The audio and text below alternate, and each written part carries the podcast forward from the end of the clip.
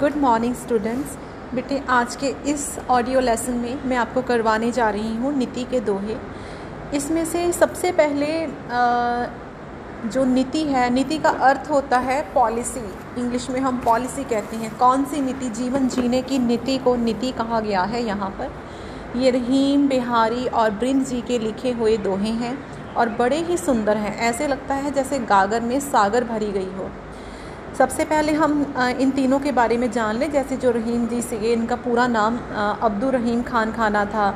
इनका जन्म सन पंद्रह सौ तिरपन ईस्वी में हुआ था और इनके जो पिता थे, वो बादशाह अकबर के खा, यहाँ पर खान खाना थे। बहुत ही ज़्यादा भाषाओं का इन्हें ज्ञान था। इन्होंने मुग़ल साम्राज्य के विस्तार के लिए बहुत युद्ध लड़े थे। जहांगीर के शासनकाल में इन्हें राजद्रोह के अपराध में बंदी बना लिया गया था। इनकी सारी जगीर इनसे छीन ली गई थी। इनकी विदावस्था बहुत गरीबी में बीती थी और 1625 में इनका देहांत हो गया था। तो सबसे पहले जो हमारे दोहे हैं, वो रहीम जी के ही हैं। तो हम दोहे पढ़े। अच्छा रहीम जी के दोहों की सबसे अच्छी जो बात है बेटे, वो ये है कि आपको रहीम के दोहों में बार बार रहीम या रहीमन मिलेगा। तो आपका ज़्यादा समय ना लेते हुए हम शुरू करते हैं। कहे रहीम संपत्ति सगे बनत बहुत बहुरीत। रहीम जी कहते हैं कि संपत्ति के आ जाने पर बहुत से लोग आपके सखे बन जाते हैं। विपत कसौटी जे कसे, सोई सांचे मीत। लेकिन जो व्यक्ति दुख की घड़ी में आपके साथ खड़ा हो, वही आपका सच्चा मित्र होता है। आगे है, एके साधे सब सधे, सब साधे सब जाए। सिर्फ़ एक को साध लो, जिसे साधने से सब सद जाता है, सब साध, साधोगे तो सब चला जाएगा। रहीमन सिंचे मूल को, फूले फले अधाए रहीम जी कहते हैं कि हमेशा वृक्ष के मूल को सींचो, फूले फले अधाए अपने आप, जब आप उसके मूल को सींचोगे, उसकी जड़ को पानी दोगे तो बाकी वृक्ष तो अपने आप फलेगा और फूलेगा, है ना? इसलिए कहने का भाव है कि मनुष्य को संसार में एक ईश्वर की आराधना करनी चाहिए, जिसने एक भगवान की आराधना कर ली, उसके सारे कार्य सहज ही संपन्न हो जाते हैं। अगला दोहा है, तरवर फल नहीं खात है। तरवर अर्थात वृक्ष, फल नहीं खात है, सरवर पिए नहीं पान, और सरोवर अपना पानी स्वयं नहीं पीता। कहे रही पर काज हित।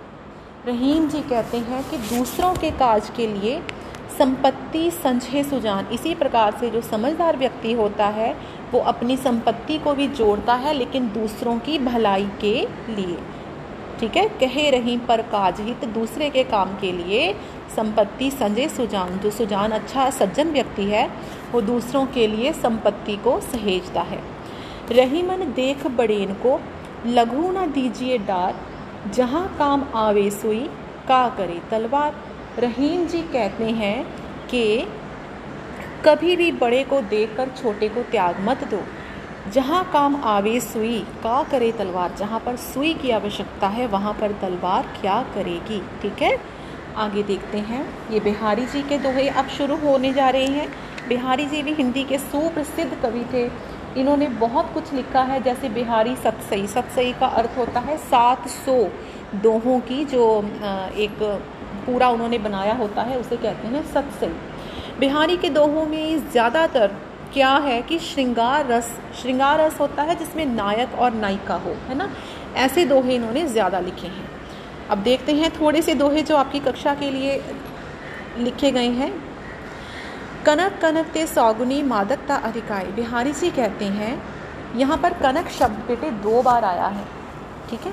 एक कनक का अर्थ है सोना दूसरी कनक का अर्थ है धतूरा। कनक कनक ते सौगुनी मादकता अधिकाई बह खाए बोरात है, यह पाए बोराए।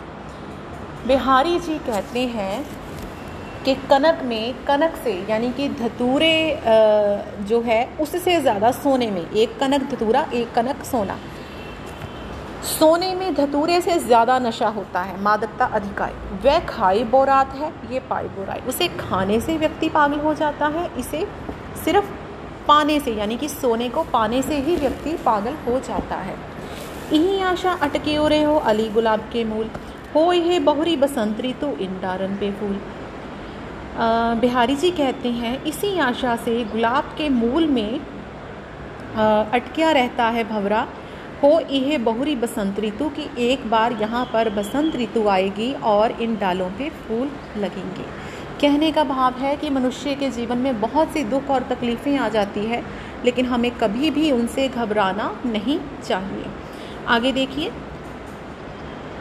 सोहत संग समान सो, यह कहे सब लोग। रही बिहारी जी कहते हैं कि सोहत संग समान सो, एक जैसे स्वभाव वाले लोगों का साथ शोभा देता है, सभी लोग ये बात कहते हैं।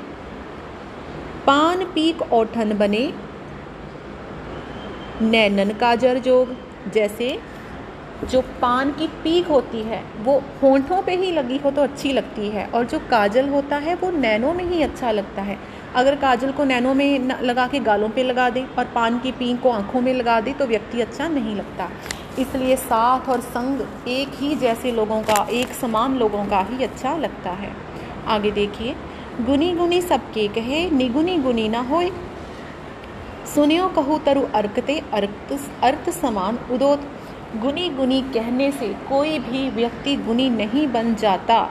निगुनी व्यक्ति को कितना भी गुनी कहते जाओ, निगुनी व्यक्ति कभी भी गुनी नहीं हो पाता। सुनियो कहू तरु अर्थ अर्कते। जो अर्क का पौधा होता है, उसे अर्क को सूर्य भी कहते हैं और अर्क एक विषैला पौधा भी होता है, जैसे आप आग का पौधा कहते हो। दोनों का नाम समान हो जाने से भी अर्क जो है, वो सूर्य नहीं हो जाता, ठीक है? इसलिए बार बार निगुनी व्यक्ति को गुणी कहने से कुछ भी नहीं होता। आगे देखिए। आगे जो दोहे हैं, ये हैं वृंद के दोहे। वृंद के दोहों में क्या है कि जो वृंद थे ये आ, हिंदी के बहुत अच्छे कवि ये भी माने गए हैं।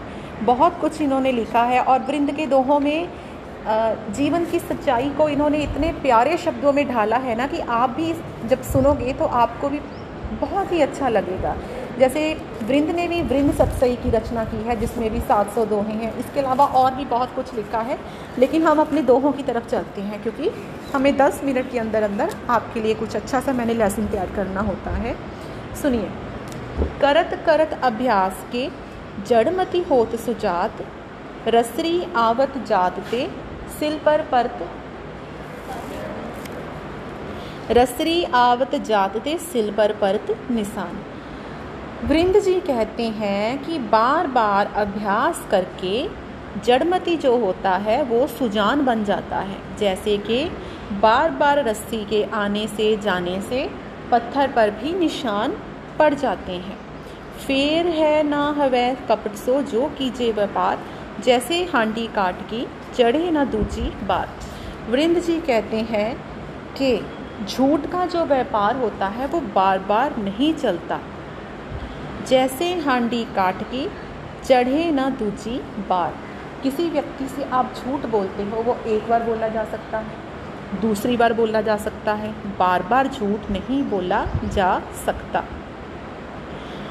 जैसे लकड़ी के बर्तन को हम कितनी बार भी आग पर रखें, लेकिन उसे वो एक बार तो रखा जा सकेगा बार बार उसे नहीं रखा जा सकता। मधुर वचन ते जात मिट उत्तम जन अभिमान। वरिंद जी कहते हैं कि शुभ वचनों से जब हम मधुर वचन बोलते हैं तो हमारे मन का जो अभिमान है वो मिट जाता है। तनिक शीत जल सो मिटे जैसे दूध उफान।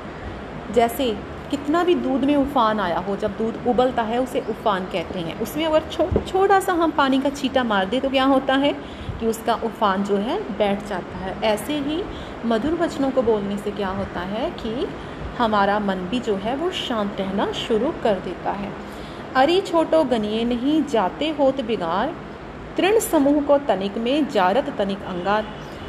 अरी छोटो गनिए नहीं, अरी यानी कि शत्रु, वो कहते हैं, कभी भी अपने शत्रु को छोटा मत समझो। जाते होत बिगार। तृण समूह को तनिक में जारत तनिक अंगार जैसे कि कभी हमें कह रहे हैं कि शत्रु आपसे छोटा हो या कमज़ोर हो, लेकिन उसे कभी कमज़ोर मत समझो, क्योंकि इससे बहुत हानि होती है। जिस प्रकार तिनकों के ढेर को आग का केवल एक अंगारा क्षण भर में जला देता है, वैसे ही शत्रु को कम समझने में भी हानि होती है। ठीक है? तो बेटा, ये थे आपके दोहे। इससे जुड़े छोटे छोटे प्रश्न है। सच्चे मित्र की पहचान होती है। मुसीबत में आप सिर्फ़ उत्तर बोल रही हूँ। जैसे मुसीबत में जो काम आता है, ज्ञानी व्यक्ति संपत्ति का संचय किसके लिए करते हैं? दूसरों की भलाई के लिए करते हैं। किसका साथ शोभा देता है? एक जैसे स्वभाव वाले लोगों का साथ शोभा देता है। बिहारी जी ने मानव को आशावादी होने का क्या संदेश दिया है? उन्होंने बोला है कि हमें कभी भी मनुष्य को निराश ना होकर अच्छे दिनों के लिए आशावादी होना चाहिए। शत्रु को कमज़ोर या छोटा क्यों नहीं समझना चाहिए? ये छोटी छोटी सी चीज़ें हैं, ठीक है? इसके बाद आपको विशेषण दिए गए हैं भाववाचक संज्ञाएँ दी गई हैं। एजुकेयर ऐप पे इसका सारा ही सॉल्यूशन है और कोशिश करती हूँ मैं भी आपको स्क्रीनशॉट्स डालूँ। तो इसे अच्छे से आज के दिन के लिए सुनो और अपनी अपनी कॉपीज़ में लिखो और सारे प्रसंग नहीं लिखने आपने। आपने सिर्फ़ वही लिखने जो आपकी बुक पर पेज नंबर 16 पर दिए गए हैं। ओके बेटे हैव ए नाइस डे और ये कॉपीज़ आपने लिख के मुझे ग्रुप में डालनी है।